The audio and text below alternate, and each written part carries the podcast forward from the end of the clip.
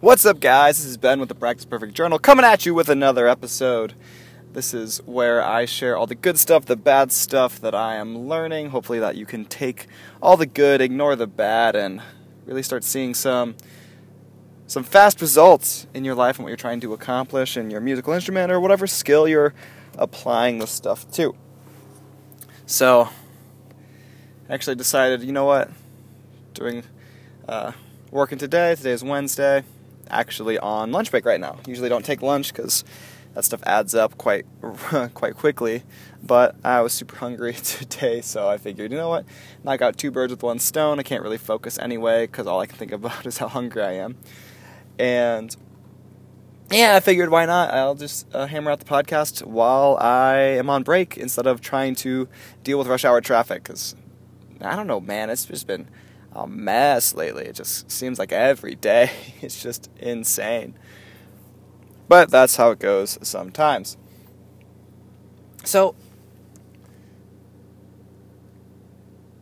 I got to thinking the other day of kind of going back in my own story and why I always seem to when I when I plateaued so hard when I was originally going through that first rough time of just trying to figure it out. And really looking back it's like why did i plateau so hard? Like what was one of the what was some of the main problems that i was having?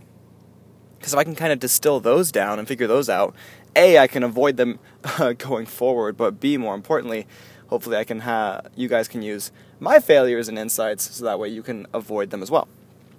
So i remember way back when it's like when i first started it was like everything was new and it was exciting so i was taking courses and uh, lessons on stuff that I learned from YouTube. And it was all fairly simple stuff, like it was fairly easy practice stuff. So I was able to make progress really quickly. But then once I started getting to a certain level threshold of skill, um, I stopped practicing. I started trying to learn songs. Nothing wrong with that. But the main, like how I was trying to learn songs was just playing it front to back and not really taking the time to dissect it. I was kind of just um, being like, ah, just keep playing it until I figure it out. And what ended up happening is like I like, of course, I like a lot of uh, heavier, faster, more technical music. So obviously, I couldn't play hardly anything. I would stumble my way through um, certain songs, and it was bad. And I would pretend like I thought I knew what I was doing, and I'd just be like, "I'll just keep going. I'll keep doing it over and over until I get it." But I just kept making all like I couldn't get through certain parts and it was all hard and it was sloppy and a mess. And I remember thinking I was like, why can't I do this? Why am I not getting any better?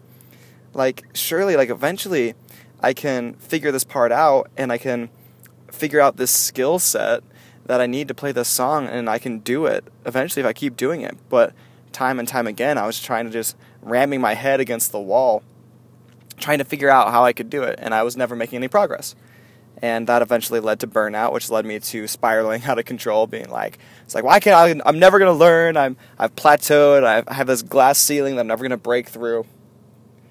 And looking back now, I realize that my main problem was, dude, you are not chunking this down small enough. And I know I talked talked about chunking. I'm pretty sure I talked about chunking uh, in a previous episode, but it was recently reinforced. I was I was reading a book and they were talking about there's no such thing as hard practice, or practice should never be hard, um, or like impossibly hard. It should oh it should be, and if it is sorry if it is difficult or hard, then what you're doing is you're either playing it too fast or you're whatever you're doing is too difficult for the current skill threshold that you're doing.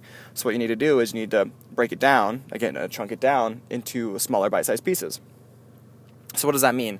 That means again, instead of me trying to play a song front to back, it's distilling maybe there's one certain technique that I need to be focusing on instead. Like um, for all you drummers out there, it's yeah, I was I needed to focus on for some of the metal songs like how to blast beat or how to play double bass faster. Um, maybe for you guitar players, it's certain uh, techniques that you need to learn instead of trying to stumble your way through it and really mastering those techniques. Because the, the main thing that we all end up falling into, I know that I fall prey to this quite frequently, is we think that if if we try an impossible task, like if we try and practice something that's just way out of our skill threshold, it's like, no, if I ram my head at the wall long enough, I'll break through. And while that might be that is partially true, it's much more effective and efficient to simply break down the skills so it's just slightly outside of your current realm of expertise of what you're comfortable with and stretching yourself a little bit, stretching yourself a little bit, and stretching yourself a little bit. And if you do that over and over again, what's going to happen is you can perfect the those pieces so rapidly that you get to where you're trying to go so much faster. And on top of all that, everything is perfect, everything is clean. You're not going back a year, two years later, six months later, and trying to fix all the mistakes that you made when you were trying to push through and have this super difficult practice and this super crazy technical practice that just ended up having you make mistakes over and over and over again. And I think there's like a percentage. Like if so I think the ideal percentage like if you are failing, like say you're trying to practice something, like you're trying to practice like an intro to a song or you're practicing a technique or whatever. Insert your thing here.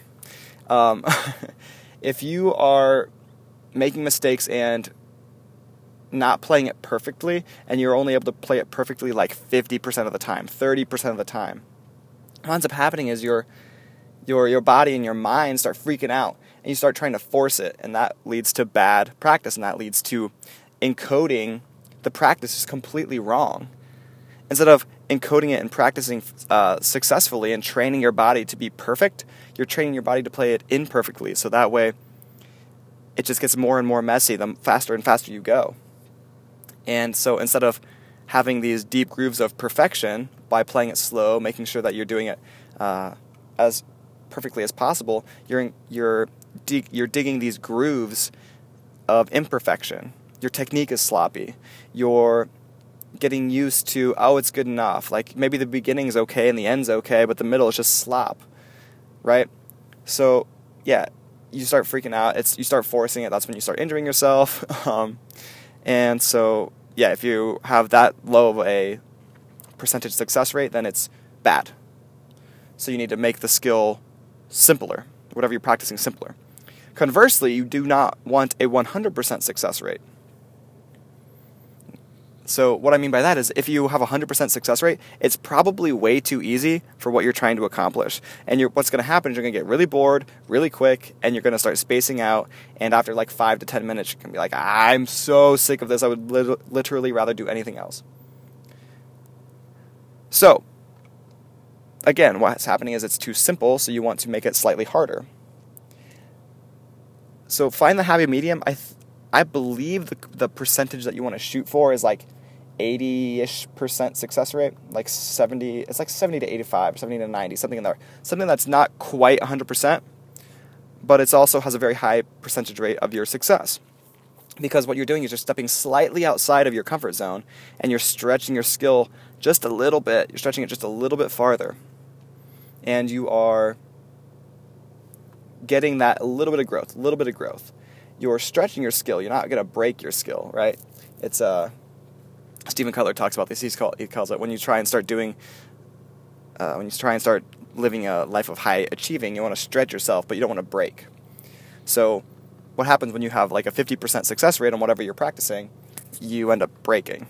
But if you have an 80% uh, success rate, you learn super quick, and that's how you get the growth. Because if you're at 100%, you're not really stretching yourself. You're just kind of, um, you're you're barely stretching yourself, if at all. So shoot for uh, 80% ish, something along those lines, and get after it. So I'm going to go to lunch now, guys. I am hungry, so I hope you have a fantastic day. Peace.